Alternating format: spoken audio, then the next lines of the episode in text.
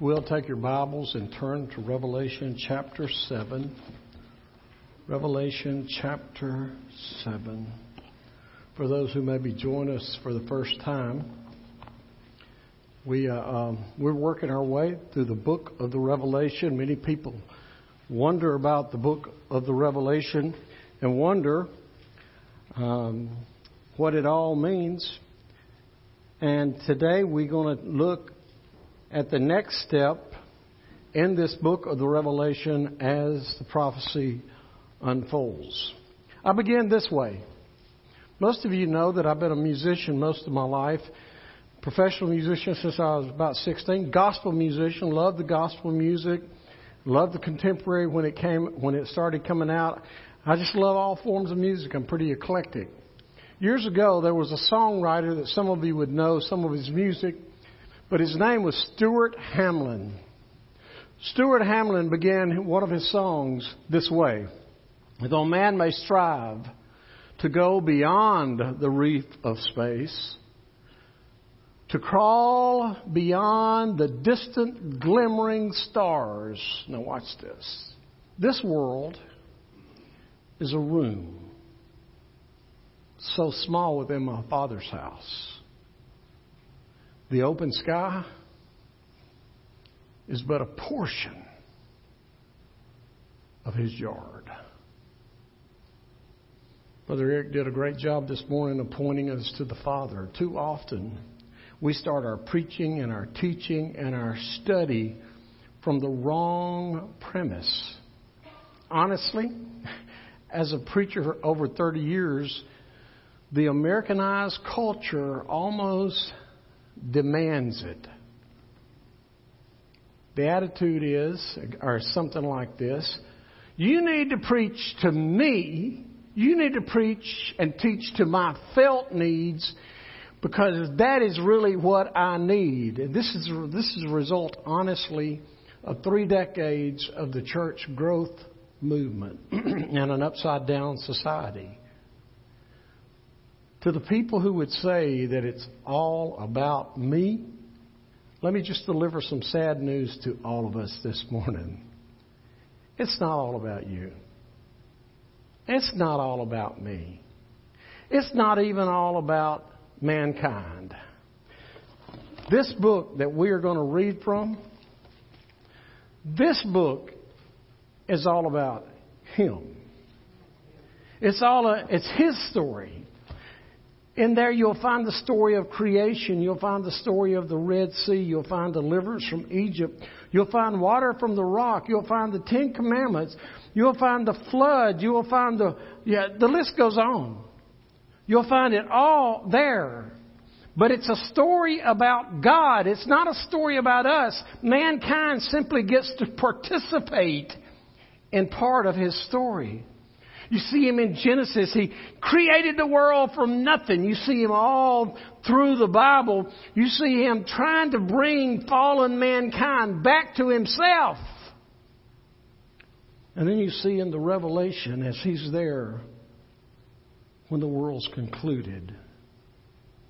When time draws to, I want to, I want to speak this to 21st century Americans. When time draws to a close, it will not be about you or me or mankind. It will all be about Him. We need to have that in our mind. The best thing I can do as your pastor is point you to Him. Point you to God the Father. Point you to His Son, Jesus Christ. Point you to that wonderful person in the Spirit called the Holy Spirit that Jesus said He would send to us. My life and your life will only be better. Are you listening? My life and your life will only be better if we find a way to find God, forsake ourselves in the things of this world, and follow Him. We will be better. We will be have a more fulfilled life if we discover God's goodness and greatness. And that's the title of the message today God's goodness and greatness. So I begin with this question Is God good and is God great? And we sing about it. yeah. I remember the old uh, Don Moen song, and boy, I love these old gospel songs, Eric. God is good all the time. He put a song of praise in this heart of mine. Boy, I love that song. Today we sing songs about God being great. Kids taught it to us the years that we were on. We were in uh, uh, two services. It's your breath in our lungs that we pour out our praise to you only. What's the last line? Great are you, Lord. I mean, I, I could sing other songs. We could, we could get Eric and the ladies back up here and we could sing songs about the goodness and the greatness of God. But here's my question for you today. Is He good? Is He great? Because of what He does or who He is? How you answer that question is important. You know why? Because if you believe He is only good and great because of what He does, what does it do to your theology when you ask Him to do something for you and He does it another way or He doesn't do it at all? I submit that in those cases, your spiritual life, your spiritual world may go upside down because of a misunderstanding of who God is. God is good, God is great, no matter what He does, He's God. We need to have a proper perspective of God. God has loved you and me since creating us. He's loved mankind so much that even when mankind, even in the garden, when mankind chose to disobey him, he immediately put in place a way for mankind to be restored and have eternal life. For those who accept God's offer of salvation through Christ Jesus, you can look forward, as we study this book of the Revelation, you can look forward to eternal life. Yes, there may be bumps in the road. Yes, you may be persecuted for your faith, faith, but I've read the end of the book and you win if you accept His offer. If you refuse His offer, judgment's coming. And there's nothing that you or I can do about it. When I read Revelation, I've already told you all this in previous messages. I see this as a book of encouragement. The, the first century Christians needed encouragement that God was still in control, that it was still going to be all right in the end. Today, people in, in the Christian faith need to be encouraged. People in the church need to be encouraged that God is still in control. We've already gone through six chapters. I'm not going to rehearse all those six chapters, but I will remind you last week, chapter 6 was filled with six seals, five of them which brought judgment to the earth. Today we get to chapter 7.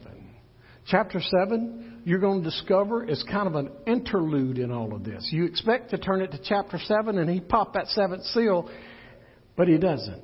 So if you will, you can. Would you stand to honor the reading of God's Word as we read chapter 7 of the Revelation?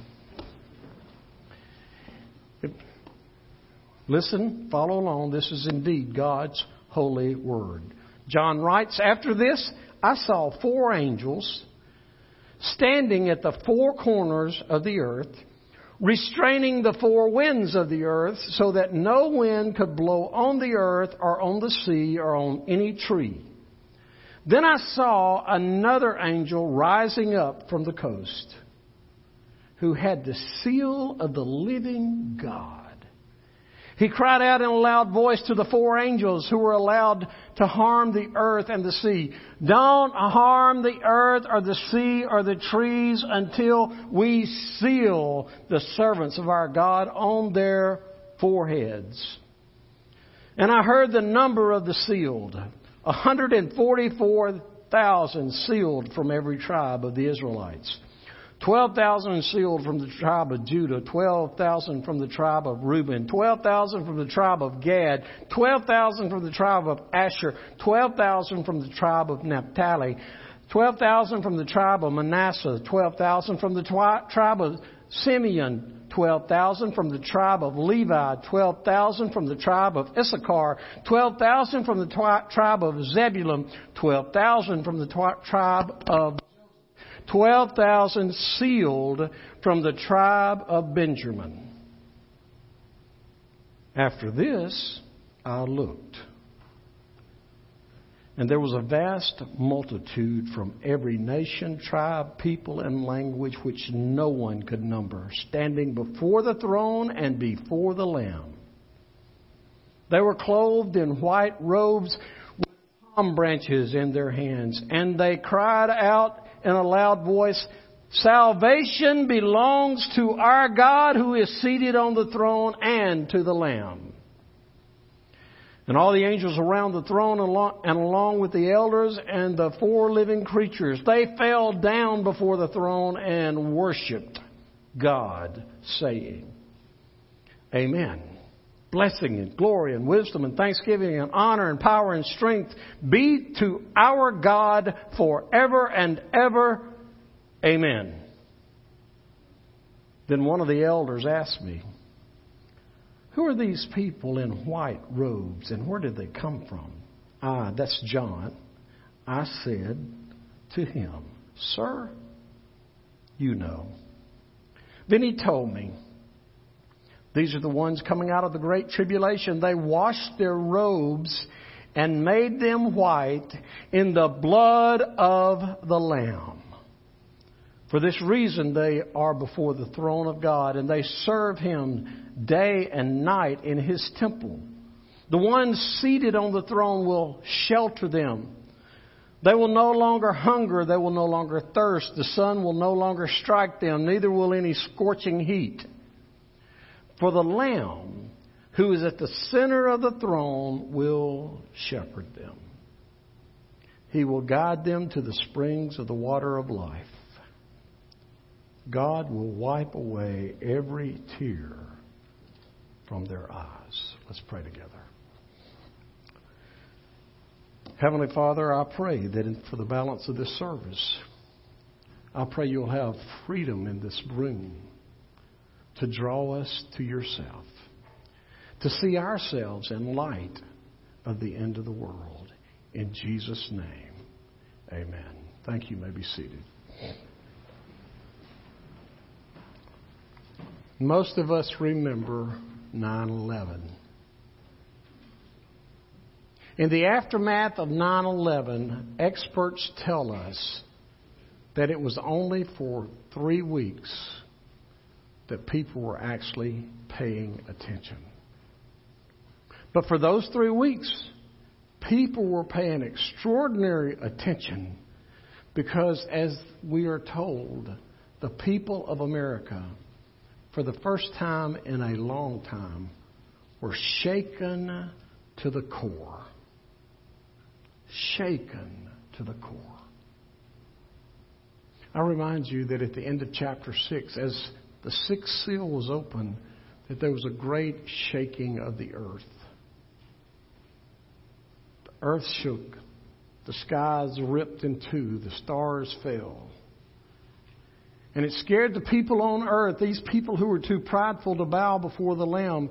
It scared them so much that they wanted the hills and the rocks and everything to fall on them. They were, they were running and hiding because they finally, they finally recognized and realized the power of the one on the throne and the power of the Lamb.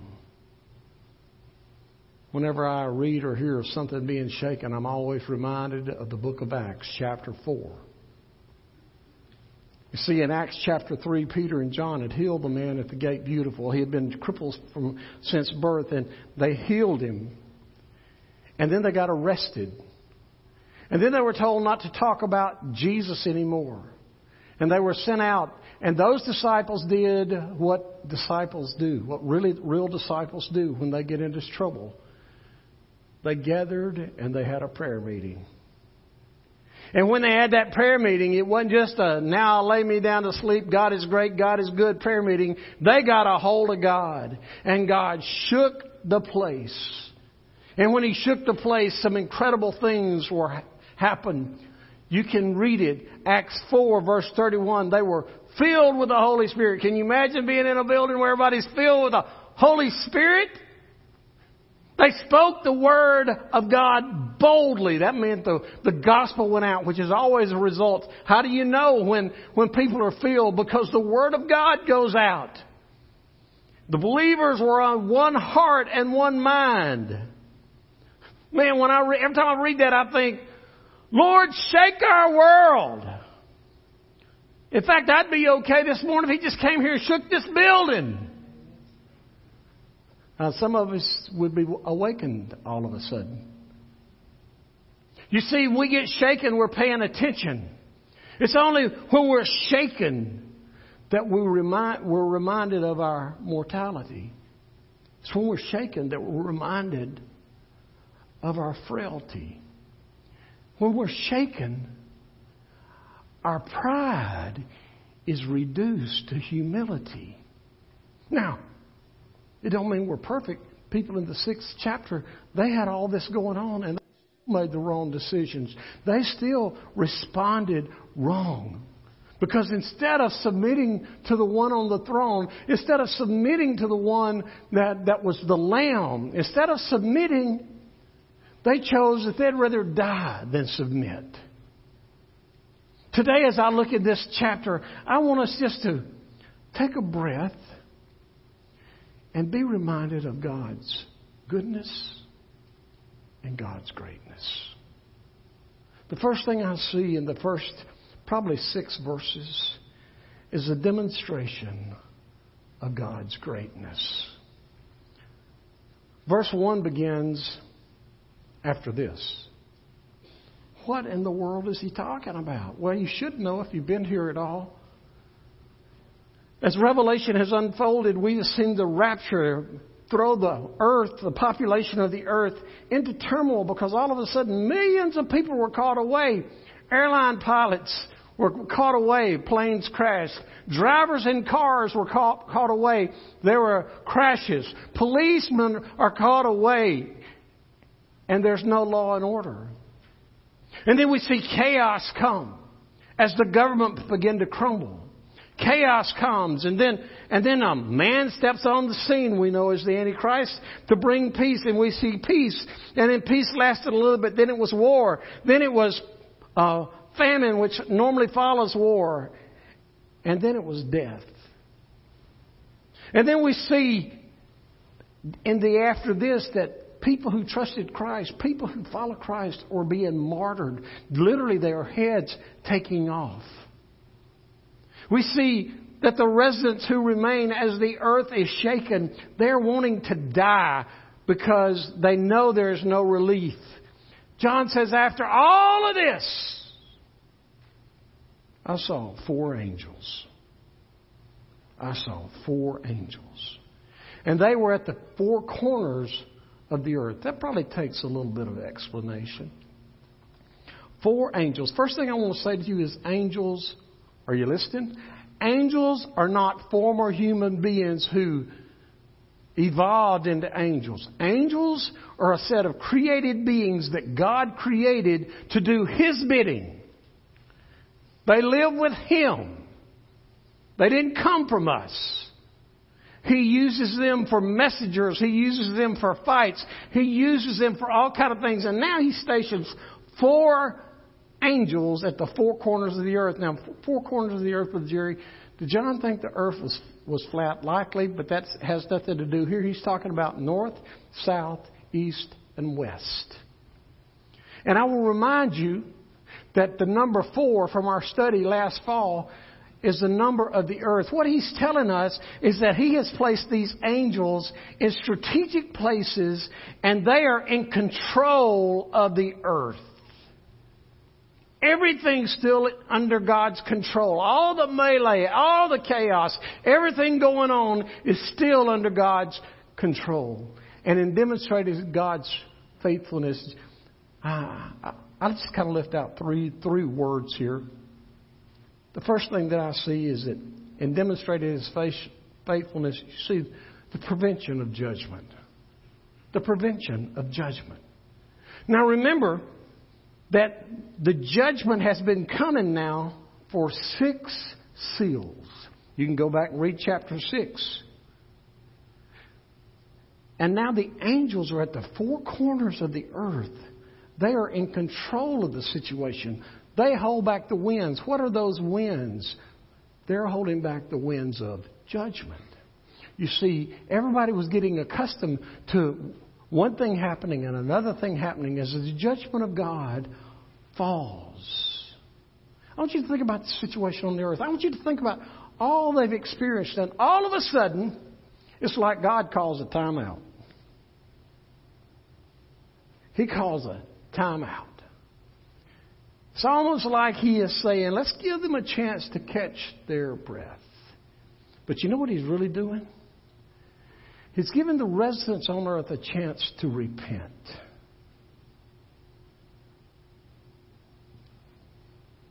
In God's grace, greatness, He is still trying to offer some grace. Can I just step away from the story to tell you this today? It doesn't matter what's going on in your life. It doesn't matter what storm is going on. It doesn't matter what sin is taking control. It doesn't matter what attitude is leading you.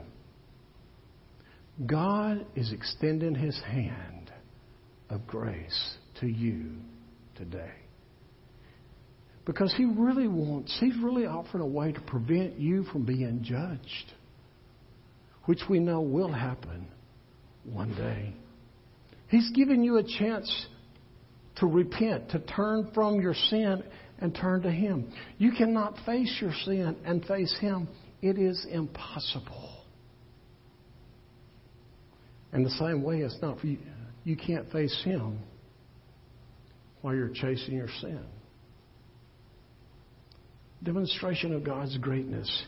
First thing we see there is the prevention of judgment. The second thing we see there is the provision from judgment.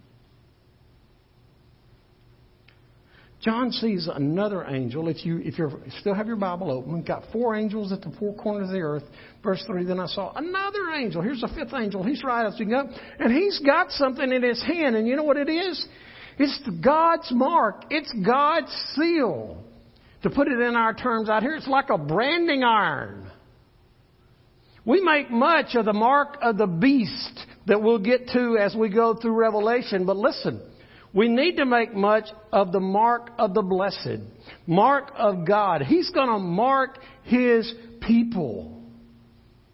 It's important to have His mark in your heart. It's important in this day to have, have the mark on the forehead for protection because that's what the mark is provided for protection for judgment. God is offering us protection. And He says, Hang on. He says, Hang on. I'm offering you this mark, and I don't want any angel to get loose.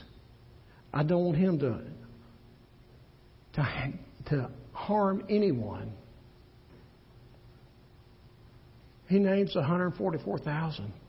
These are those that he marked. He's providing that provision for so that he can provide protection of. He wants his people protected. He loves his crown creation. He loves his people. He loves his redeemed. In his greatness, he cares about us. In God's greatness today, he's already prevented evil from taking us out. Did you know that? If Satan had his way, he would take every one of us and lead us away from God. And you don't think he's a good leader? He brought down a third of the angels. They followed him right out of heaven, right into the pits of hell. But here's what you need to know is that the forces of the Holy Spirit are now holding back the forces of evil and giving you a fighting chance. In the midst of the dark and evil culture in which we live, in the midst of the dark and evil culture that we find here in Revelation 7, God has offered protection for them and us. When you choose Christ Jesus, you will receive the down payment of His Holy Spirit in your heart. And I want to say that again because that falls flat on Baptist. When you receive the Holy Spirit, you will receive the gift of the Holy Spirit in your life. Jesus says, I'll give you a, I'll, I'll give you a companion. I'll give you a comforter. Does that mean you filled it when you get with him? Well, you got him, but you may not be filled with him. Because Paul later says, be filled. Don't be drunk with wine. Be drunk with the Spirit. Be controlled by the Spirit. Some of us could have the Holy Spirit in our lives. And we've elbowed him to the, to the edge of our lives instead of putting him on the throne of our lives. Brothers and sisters, here's what I want to tell you about God's judgment. You can always find grace if you're looking for it in the midst of God's judgment. the greatness of God.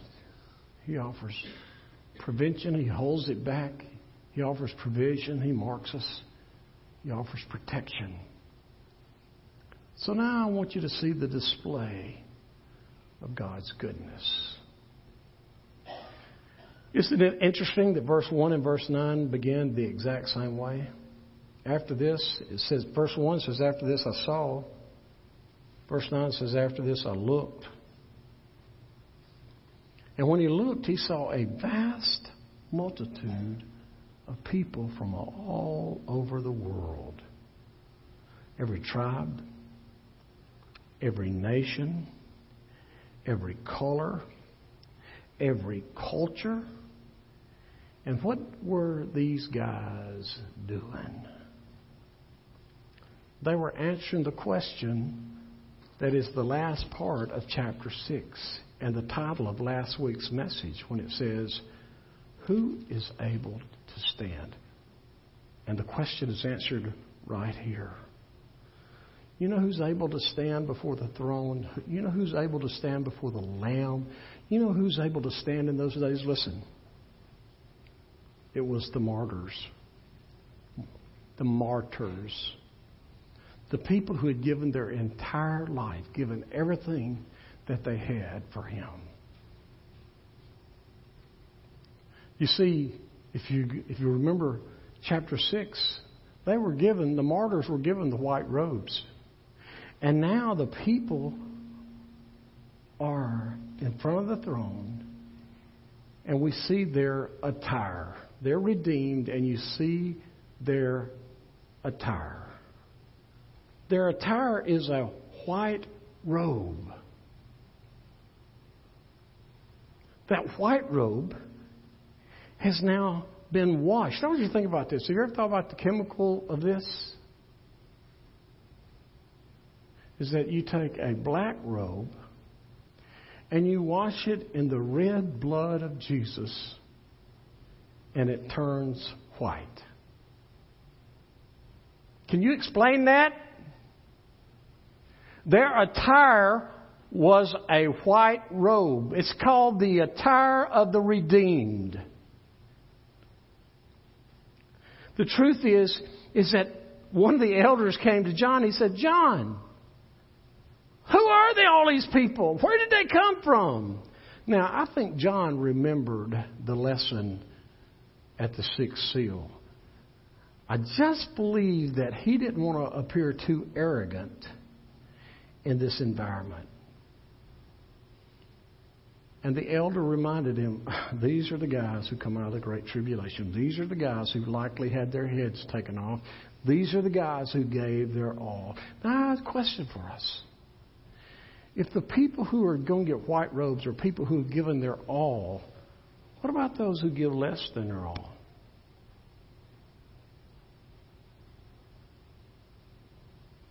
We give what's convenient. We give what's left over. We sung that song, which is right out of Scripture Seek ye first the kingdom of God and his righteousness. All these things will be added unto you. You see, their attire was because they were pure, they were holy, they were total committed followers of Christ who had given everything for him. And now Jesus robes them in white. But not only do we see the attire, we also see the attitude. We also see the attitude. I want you to stay with me here because this is a lesson. We, we need to learn a lesson right here. Their attitude is expressed down in verse 10 when it says, They cried in a loud voice, Salvation belongs to our God. You know what this tells us today? Whether you get saved or whether you are not saved is an act of God. Salvation is His. Only He can save. Not the church, not traditions, not people, not preachers, not baptism, not church membership, not anything or anyone else. Only Jesus can save your soul. Steve Green, many years ago, wrote and sang a song Only Jesus, only He can bring redemption full and free. There's a longing in hearts and lives that only Jesus can satisfy. Salvation belongs to the Lord, and this is why I believe David prayed in Psalm 51 after he had been found in sin, and Nathan said, You are the man. That's why he prayed, Lord, restore to me the joy of your salvation, not of my salvation, of yours. The very reason this whole crowd can stand before the throne is because they know that their salvation belongs to not to them, but belongs to the one who is seated on the throne, to the one who is the Lamb. The truth is, salvation is of God's, and I plead with every person in this room today come to Jesus. I don't mean make him a part of your life. He won't accept that. He doesn't come in to be a part, he comes in to take over. He is first place or no place. You give him your all or you give him nothing. God's goodness, God's grace, greatness is waiting on you to respond to Him. It's waiting on you to give your life to Him. I plead with you, come to Jesus today and deal with God and His greatness and His goodness and experience His grace instead of waiting to deal with Him in judgment. He calls. His grace is greater than any failure you have. Last thing that I see here is what I'm going to call the affirmation. The affirmation. In God's goodness, He affirms those who have given Him His all, the martyrs. First thing He does, He stands Him up in front of them. He allows them to stand before the throne and before the Lamb. He honors them. It tells us right there in verse 15, for this reason they are before the throne and they serve him day and night in the temple. They gave his all, they gave their all, he had given his all, and now he wants all creation to know. He stands him up. Second thing we see here is that he shelters them into verse 15, the one seated on the throne will shelter them. They'll have no more thirst, no more hunger, no more needs. The Lord is my shepherd. I, I, I, I shall not want. Whatever problems that they have, they're going to have it no more. They're now under the shelter of His wing, the shadow of His wing, the shield of His goodness as they stand before the throne. The one who has lived, the one who has died, the one who now sits on the throne is protecting them under His shelter.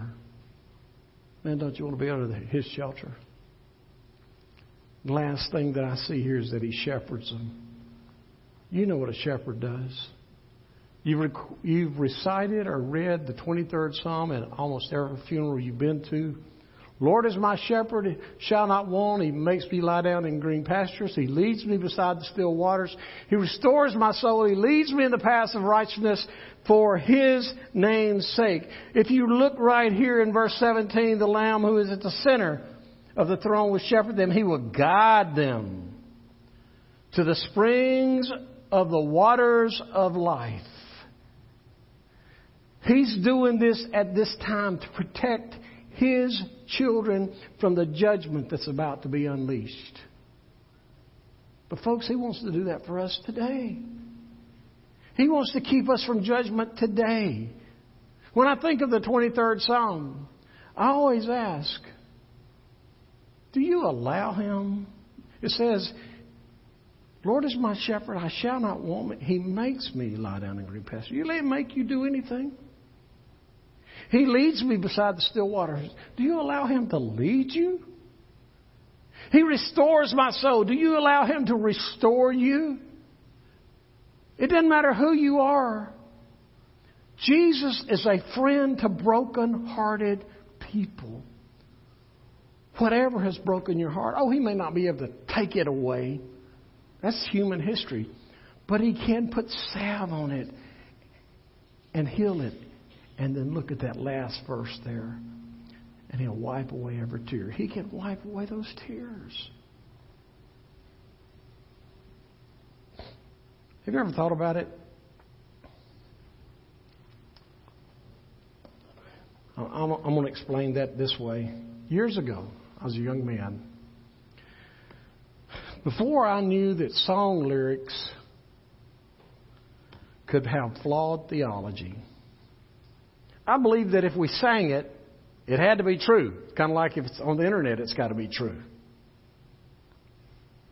And then as I got older and began to develop my biblical understanding and theology, I come to understand that a lot of songs are written by people who are well meaning, but they are young in their faith, and they put phrases, words, theology in a song that has no that just doesn't stand up to the biblical test. There's an old song. Is this your favorite? You can shoot me if you like. There's an old song was a favorite of some of my family members. It's entitled No Tears in Heaven. You might like that song, and it may have been sung at your grandmother's funeral, and that's fine. But it will not stand up to biblical scrutiny. You know how I know? God will wipe away all tears. Why in the world would our Lord waste time doing something that's not in there? But Jerry, then why are tears there? Well, we could have we could have a real discussion about that. There could be all kind of honor reasons. Perhaps, perhaps at this point they have gotten this view of Earth and all the turmoil, and they see some friends down there going through the turmoil. Maybe they're crying there. Maybe, maybe they've been given the opportunity to, to see the family members who were left behind. I mean, it could be, it, it, it could be simply because they're so grateful that God loves them so much to welcome them into eternity. Maybe they've just realized what we sit so stoic and say we realize. Maybe they just finally realized how great God is, how good God is, and how much He loves you. In God's greatness, He has given you a life. In His goodness, He offers you eternal life through Jesus. Only when you repent and surrender it all to Him.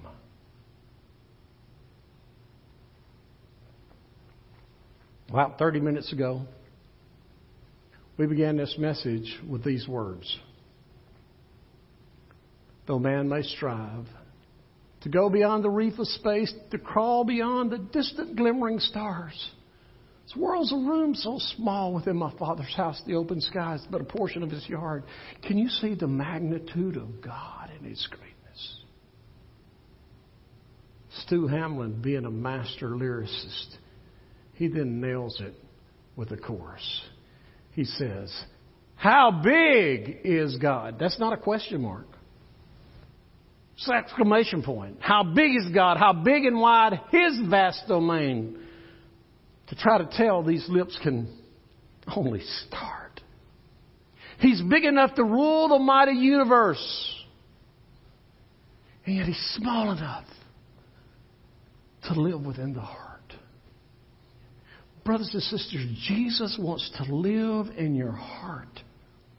He wants to live in your heart and your life. He wants to live. He doesn't just want to be dormant. He doesn't want to be kicked to the side. He doesn't want to be in a room that you just take out one day a week to play with. In His greatness and His goodness, He wants to live in you. He wants to live through you. He wants to live with you for both time and eternity. He could be knocking on your heart's door, either to get in the first time or to get back in like he's trying to do in Revelation chapter 3. The deal about that door to your heart is